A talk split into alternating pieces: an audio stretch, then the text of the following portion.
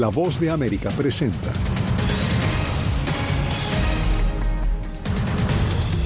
Consejo de Seguridad de la ONU sopesa nueva resolución de pausa humanitaria en la franja de Gaza. Estados Unidos despliega una fuerza multinacional en el Mar Rojo contra los rebeldes hutíes. Además, la Casa Blanca prepara su última ayuda a Ucrania debido a la falta de acuerdo en el Senado. Y el gobernador de Texas refuerza la seguridad fronteriza con tres nuevas leyes.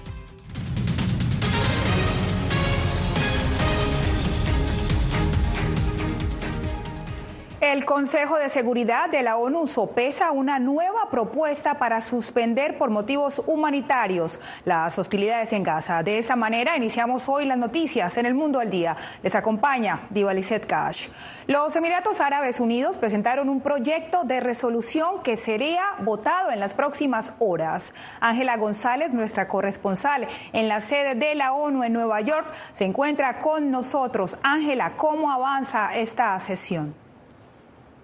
Divalicet, pues hay una esperanza en que esta resolución sea adoptada y esto luego de intensas negociaciones que incluso obligaron a posponer la votación que inició en la mañana y que ahora se dará hasta el día miércoles. Y esto pues se centra en un texto que es con relación a una pausa humanitaria, pero se han enfrascado un poco en el lenguaje que se utiliza en este texto y por ejemplo en cómo suspender los bombardeos, pero también en que el cese al fuego no sea de manera sostenida. Esto con el fin de evitar que Estados Unidos vete esta resolución como sucedió la semana pasada y pues en este en este pues plano se espera que esta sesión pues se reanude el miércoles. Más temprano en la sesión de la mañana se escuchó al coordinador para toda la paz del Medio Oriente hablar justamente ante este foro. Escuchemos.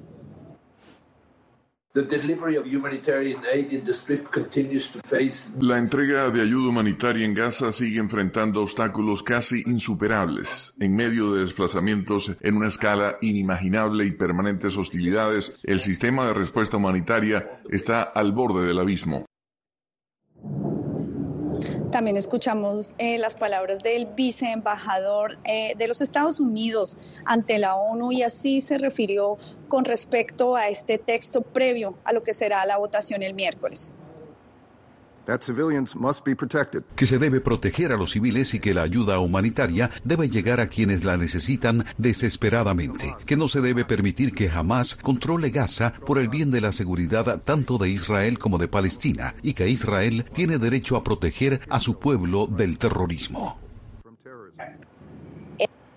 La resolución también contempla que la ONU tenga un sistema de monitoreo para justamente vigilar eh, que se va a ingresar a Gaza y también del gobierno de Gaza debajo de Cisjordania. Esto escucharemos el miércoles en esta sesión qué puede pasar en esta votación. Gracias a Ángela González desde la sede de la ONU en Nueva York. Seguiremos al tanto de esta votación. Y mientras tanto, Israel asegura haber dado un fuerte golpe a las finanzas de Hamas al tiempo que más palestinos mueren o quedan desamparados. Alejandro Ernesto tiene el reporte que advertimos contiene material sensible para algunos espectadores. Tras 74 días de conflicto, Israel asegura haber asestado dos fuertes golpes a Hamas. Por un lado, el ejército anunció la muerte del financista Subi Farwana, presuntamente implicado en la transferencia de millones de dólares al ala militar de Hamas. Y por otro, la destrucción de varias células e infraestructura del grupo islamista en las ciudades de Suhaya y Han Yunis. Israel está listo para otra pausa humanitaria y ayuda humanitaria adicional con el fin de permitir la liberación de los rehenes. Y la responsabilidad recae totalmente en el líder de Hamas, Yahya Sinwar, y el liderazgo de Hamas. Calma, que mientras llega, ha registrado una escalada de las tensiones. Israel ha detenido decenas de palestinos. Algunos han sido ya liberados y narran su experiencia. Torturan a todo el que quieren. Escuchamos gritos y nos taparon los ojos. No sabíamos qué nos pasaría, si nos matarían o vivirían según la ONU, a la fecha son 19.453 las personas que han muerto en Gaza, de las cuales el 70% son mujeres y niños. Quienes siguen con vida enfrentan las fuertes secuelas de esta guerra. no hemos vivido, no somos felices. Solo hay miedo y bombardeos a nuestro alrededor. La Agencia para la Infancia de la ONU insiste en su crítica a la carencia de garantías de los derechos de los menores, destacando que ahora se están volviendo estadísticas, no historias. Me enfurece que quienes tienen el poder se encojan de hombros ante la pesadilla humanitaria que sufre un millón de niños y que muchos de ellos, que se recuperan de amputaciones en hospitales, sean asesinados allí mismo. La tragedia se exacerba por la carencia de agua potable y combustible y por cinco apagones registrados hasta la fecha que limitan las comunicaciones. Human Rights Watch denunció que se utiliza el hambre de los civiles como método de guerra. A la fecha, solo el 43% de los fondos solicitados han sido entregados por países miembros de la ONU para ayudar a más de 2 millones de gazatíes y 500.000 personas en Cisjordania. Acercándose al cierre de su visita en la región, el secretario de Defensa de Estados Unidos, Lloyd Austin, reiteró las buenas relaciones de su gobierno con Qatar, país que ha contribuido al diálogo entre Israel y Hamas, destacando que, junto con Egipto, ha ayudado a conseguir la liberación de muchos rehenes, propósito en el que el director de la CIA sigue participando. Alejandro Ernesto, Voz de América, Jerusalén. En otras noticias, Estados Unidos y sus aliados anunciaron el despliegue de una fuerza naval multinacional en el Mar Rojo para proteger a los buques comerciales víctimas de ataques de los rebeldes hutíes de Yemen. Jaime Moreno con el informe. Una coalición naval de 10 países liderada por Estados Unidos se encargará de defender a los buques de carga que transitan por el Mar Rojo un corredor clave por donde se mueve el 15% del comercio mundial que cruza el canal del Suez. Desde la escalada de la guerra entre Israel y Hamas, los rebeldes hutíes de Yemen, que son apoyados por Irán, vienen atacando con drones y misiles a las navieras comerciales que transitan hacia Israel. Hemos lanzado la Operación Guardián de la Prosperidad. Esa operación reúne a más de una docena de países de todo el mundo para realizar patrullajes conjuntos en el Mar Rojo y el Golfo de Adén. La Operación Guardián de la Prosperidad, que también incluye a Francia y Reino Unido, se lanzó horas después de que las grandes navieras como Maersk anunciaran el desvío de sus buques.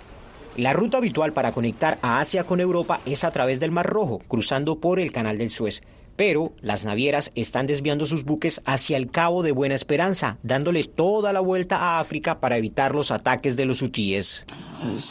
Esto debe parar. Han visto que hemos decidido reforzar nuestra cooperación para luchar contra la amenaza terrorista en esta zona del Mar Rojo.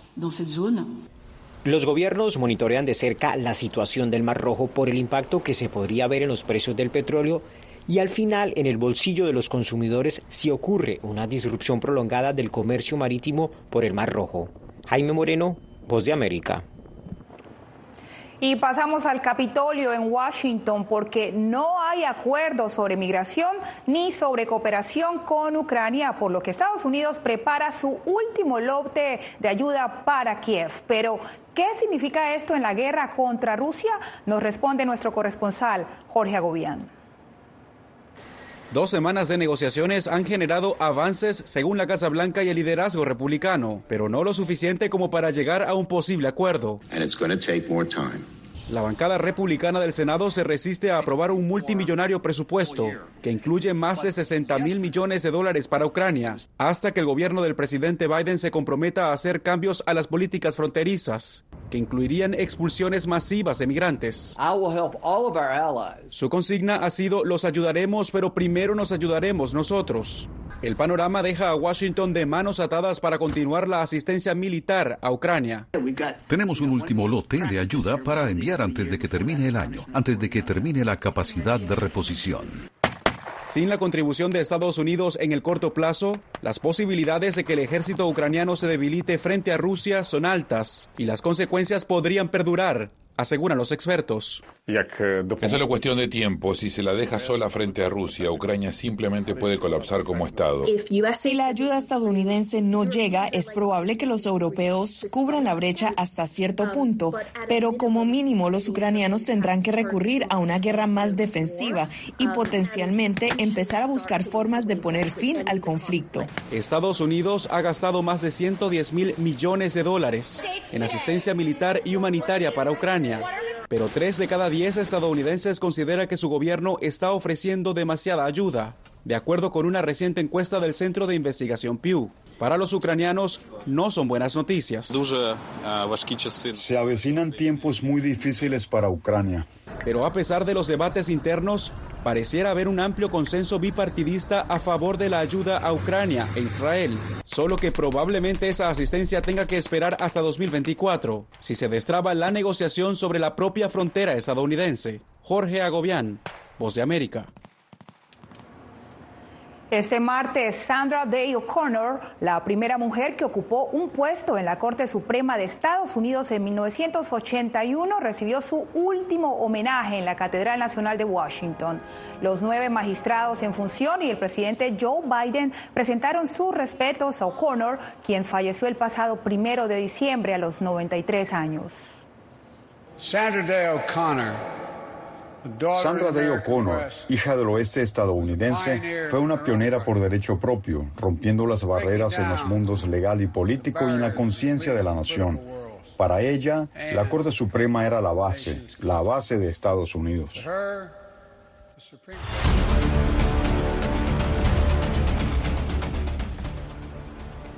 El gobernador de Texas firmó tres históricas y polémicas leyes para la seguridad fronteriza e inmigración ilegal en el estado. Desde McAllen, Texas, Víctor Hugo Castillo nos informa que una de ellas ya fue impugnada ante tribunales por organizaciones que defienden los derechos de los migrantes. Numerosos migrantes indocumentados siguen llegando a Estados Unidos. Más de 12.600 personas fueron capturadas a lo largo de la frontera sur durante las últimas 24 horas, según aduanas y protección fronteriza. Son tantas uh, personas que cruzan en, en, un ratito. Es el total más alto jamás registrado en un solo día, y de acuerdo con el congresista federal Henry Cuellar, hay más de 23.000 migrantes en custodia federal, sin incluir miles más que están siendo procesados en Eagle Pass, Texas. El personal es escaso y está abrumado al procesar a miles de migrantes indocumentados en lugar de proteger la frontera, aseguran representantes del Sindicato Nacional de la Patrulla Fronteriza. Que nos ayuden a hacer nuestro trabajo y a encontrar las drogas que están matando a personas aquí en los Estados Unidos. El gobernador de Texas, Greg Abbott, firmó un paquete de leyes sobre seguridad fronteriza e inmigración que tipifican como delito estatal el cruce irregular de México a Texas y autoriza a policías locales y estatales a arrestar y expulsar a inmigrantes indocumentados. Es inconstitucional. La única oficina que tiene el poder de deportar a una persona es el, la, la, patrulla fronteriza. Otra ley asigna más de 1.500 millones de dólares para continuar la construcción del muro fronterizo y mientras Texas amplía su capacidad de proteger la frontera, los defensores de los migrantes siguen en su lucha. Resistencia luchando en contra de estas leyes que son racistas, son antimigrantes y no representan lo mejor que tenemos en este país. Organizaciones de derechos civiles acudieron el martes a un tribunal federal en Austin para impugnar la nueva ley de Texas, poco menos de 24 horas después de que el gobernador Abbott firmara la medida en Brownsville. Víctor Hugo Castillo, Voz de América, McAllen, Texas.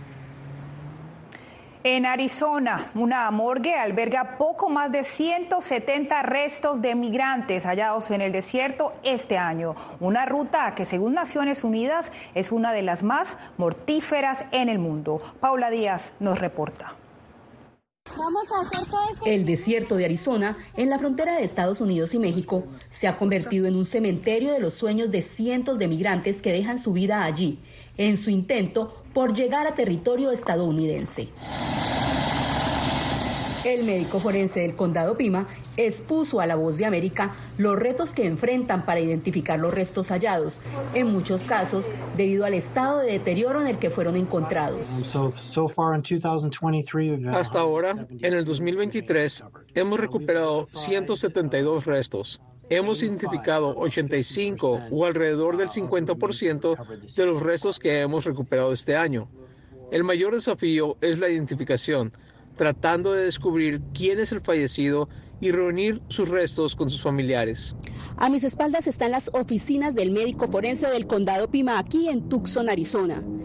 En ese lugar están los refrigeradores donde guardan los cuerpos de migrantes encontrados en el desierto. Muchos de ellos siguen sin identificar, mientras sus familias en sus lugares de origen continúan en busca de respuestas. Privada, pero no Entre tanto, el grupo de búsqueda de migrantes desaparecidos Capellanes del Desierto reveló que este año vieron un incremento en los reportes de migrantes que no llegaron a su destino. En lo que tenemos del año, yo creo sí ya rebasaron los 400 reportes tanto de personas que están desaparecidas como personas que han sido rescatadas. Pero no todos contaron con la suerte de ser rescatados. Según el líder de esta organización, de las 400 personas que fueron reportadas como desaparecidas, 22 perdieron la vida.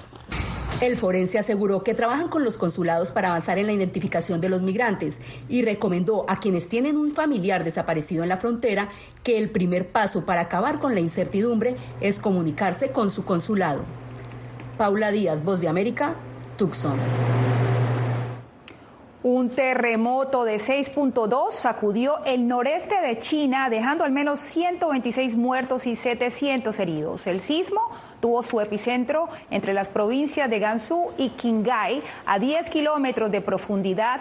Cerca de 5.000 viviendas quedaron destrozadas, a su vez que caminos y cables eléctricos destruidos. Las provincias se encuentran incomunicadas. Y en minutos, gobierno de Daniel Ortega expulsa de Nicaragua la Cruz Roja Internacional.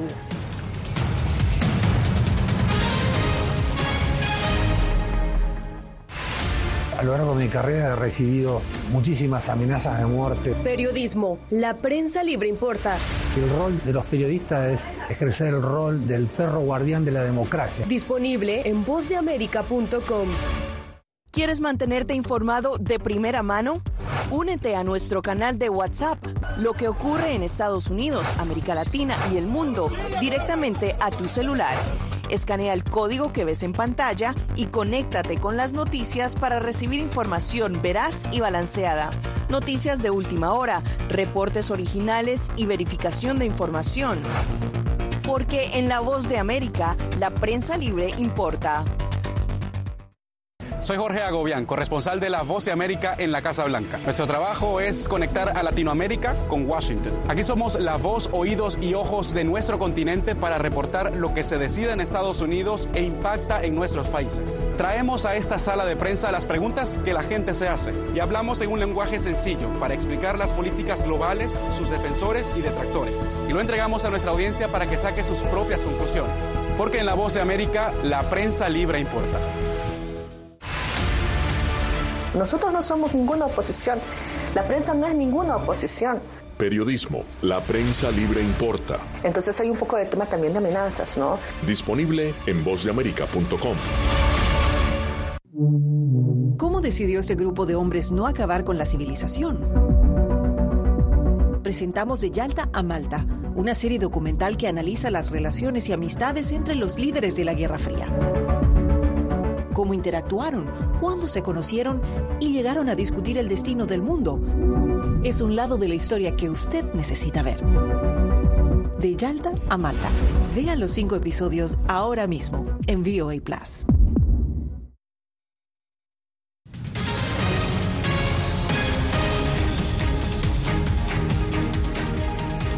Islandia, un volcán entró en erupción y provocó un fuerte temblor de tierra, así como la expulsión de magma y rocas que tiñó de rojo el cielo.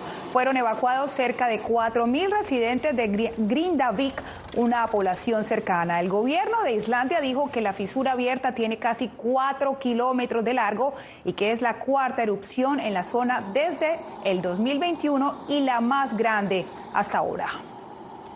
Y en Nicaragua, el Comité Internacional de la Cruz Roja fue expulsado por el gobierno de Daniel Ortega. Donaldo Hernández nos informa que durante su estadía de cinco años en ese país, el organismo apoyó logísticamente la escarcelación de cientos de presos políticos. Cuando en Nicaragua estalló en 2018 el conflicto social que dejó más de 300 muertos y miles heridos, el Comité Internacional de la Cruz Roja recibió el permiso del gobierno de Daniel Ortega para realizar labores humanitarias. Sin embargo, este lunes abandonó su oficina, según informó en un comunicado.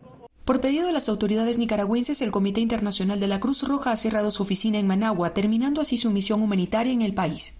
El Comité Internacional de la Cruz Roja ha sido una organización neutral e imparcial, razón por la que el gobierno nicaragüense les permitió visitar a presos políticos desde el año 2018. Incluso brindó acompañamiento en la liberación de cientos de ellos, según explica el abogado Braulio Abarca.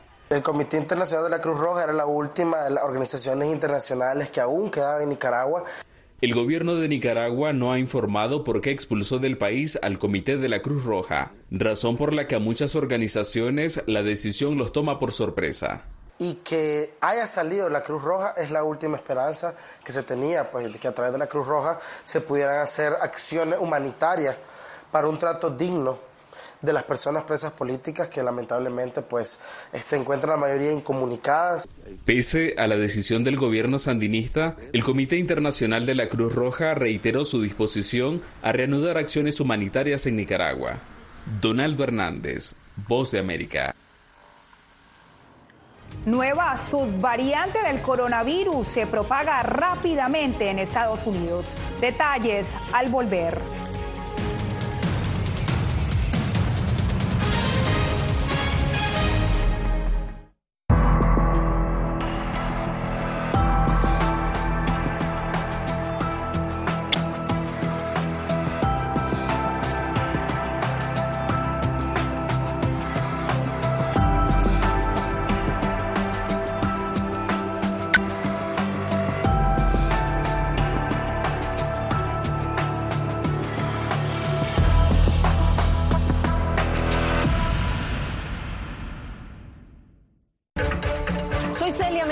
Corresponsal internacional de La Voz de América.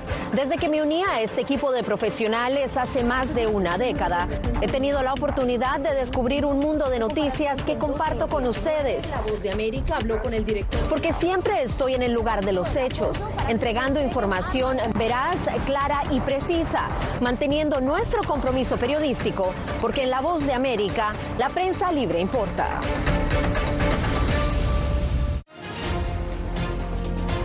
Actualidad. Que la inteligencia artificial va a estar presente en nuestro día a día. Intentan sacarse de encima a trabajadores. Análisis. El cambio climático está teniendo muchísimos impactos. Que afecta siempre a los más vulnerables. La región necesita ayuda. Debate. Proteger a las escuelas con armamentos. Es una total eh, ridícula, es algo inverosímil. Con la información más allá de los titulares. Todas las semanas por La Voz de América. Desde Washington, le saluda Gonzalo Abarca. Hola, soy Oscar Ortiz Barahona, corresponsal La Voz de América. Ser La Voz de América desde Honduras me permite conectarme con todos ustedes, nuestras audiencias en todos los países del continente, ofreciendo información veraz sobre los temas que más te impactan. Honduras y los Estados Unidos han ejercido labores humanitarias en 40 viviendas. Desde perspectivas humanas y con base en hechos, te informamos para que seas tú quien formes tu propia opinión, porque La Voz de América, la prensa libre, importa.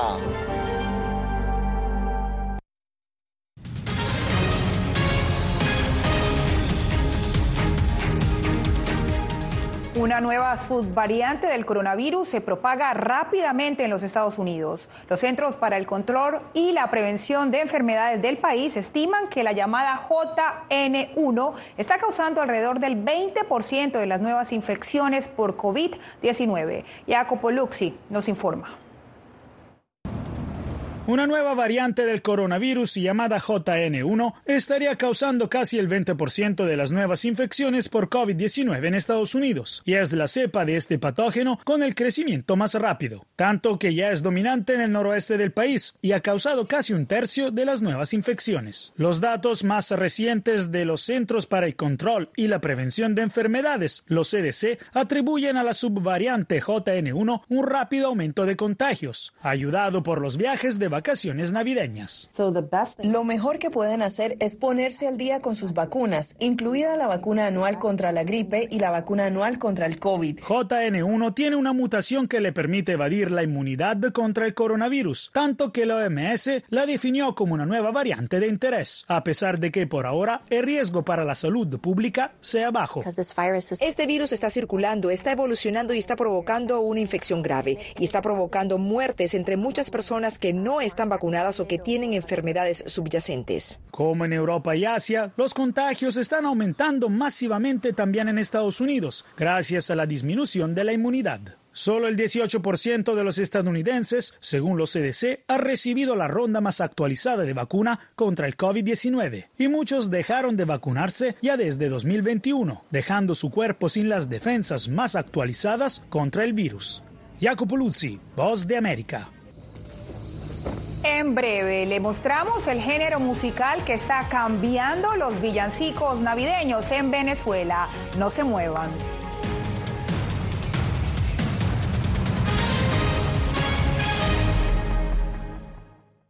Soy Belén Mora, periodista de La Voz de América. Como reportera y presentadora tengo la responsabilidad de acercarles las historias que se generan en Washington y que impactan tu entorno cercano. Desde perspectivas diversas en un ambiente informativo en constante evolución que pone a prueba y nos hace poner en la balanza nuestros valores profesionales, te presentamos información veraz, porque en La Voz de América la prensa libre importa. Tiempos de cambios, cuando el mundo parece incierto y lo que escuchamos no refleja lo que vemos, buscamos la verdad. Cuando nos cuentan solo una parte de la historia, perdemos la confianza.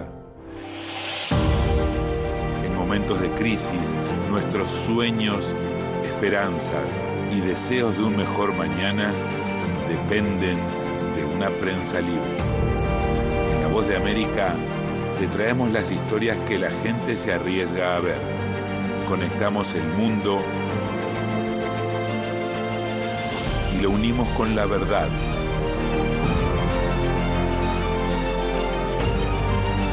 En la voz de América te presentamos el panorama completo.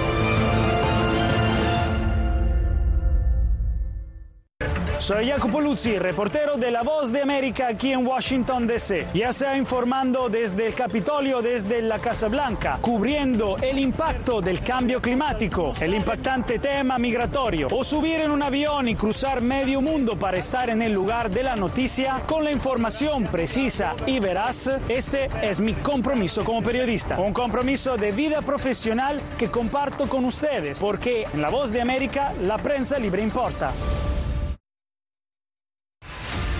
Es decir, que son fauna. Periodismo, la prensa libre importa, una coproducción de La Voz de América y Teletica.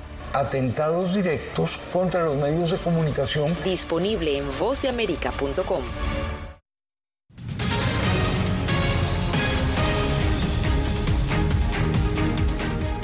Al ritmo de gaita, los venezolanos marcan la Navidad en sus hogares. Adriana Núñez Rabascal nos muestra que este género musical bailable abarca un abanico de temas. La Navidad venezolana tiene su banda sonora original nacida al calor del occidental estado Zulia. Para mí la gaita venezolana es la manifestación folclórica más popular y comercial que existe en el país.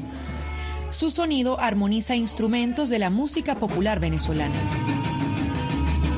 El furruco o furro es uno de los instrumentos que son clásicos en la gaita. La tambora también y, y la charrasca. Bueno, y también el cuatro. El cuatro también eh, le da ese, ese toque tradicional. Sobre el origen de la gaita hay un sinfín de historias. Y nace como, como manera de protesta. La usaban los, los esclavos para protestar a, hacia el yugo español. La gaita no solo le canta a la Navidad, sus letras están dedicadas a figuras religiosas, vivencias, lugares emblemáticos del estado Zulia, el amor, y durante décadas sus estrofas se utilizaron para retratar problemas políticos y sociales, algo que poco a poco fue desapareciendo con la censura. Desde hace ya 3, 4 años las gaitas son más dirigidas a las personas que se han ido del país. Eh, gaita protesta como tal ya no, no las hay y porque no están permitidas. Ya las agrupaciones no, no se dan el lujo de grabar una gaita protesta porque no se va a escuchar y las radios no se la van a poner.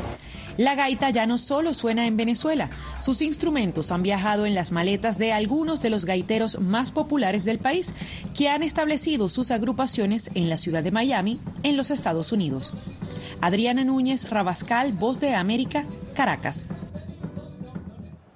Dibujos de gatos durmientes gigantes han aparecido recientemente en Arrozales, al norte de Tailandia. Son tres felinos creados por Tania Pond Khan, un granjero que convierte los arrozales en arte.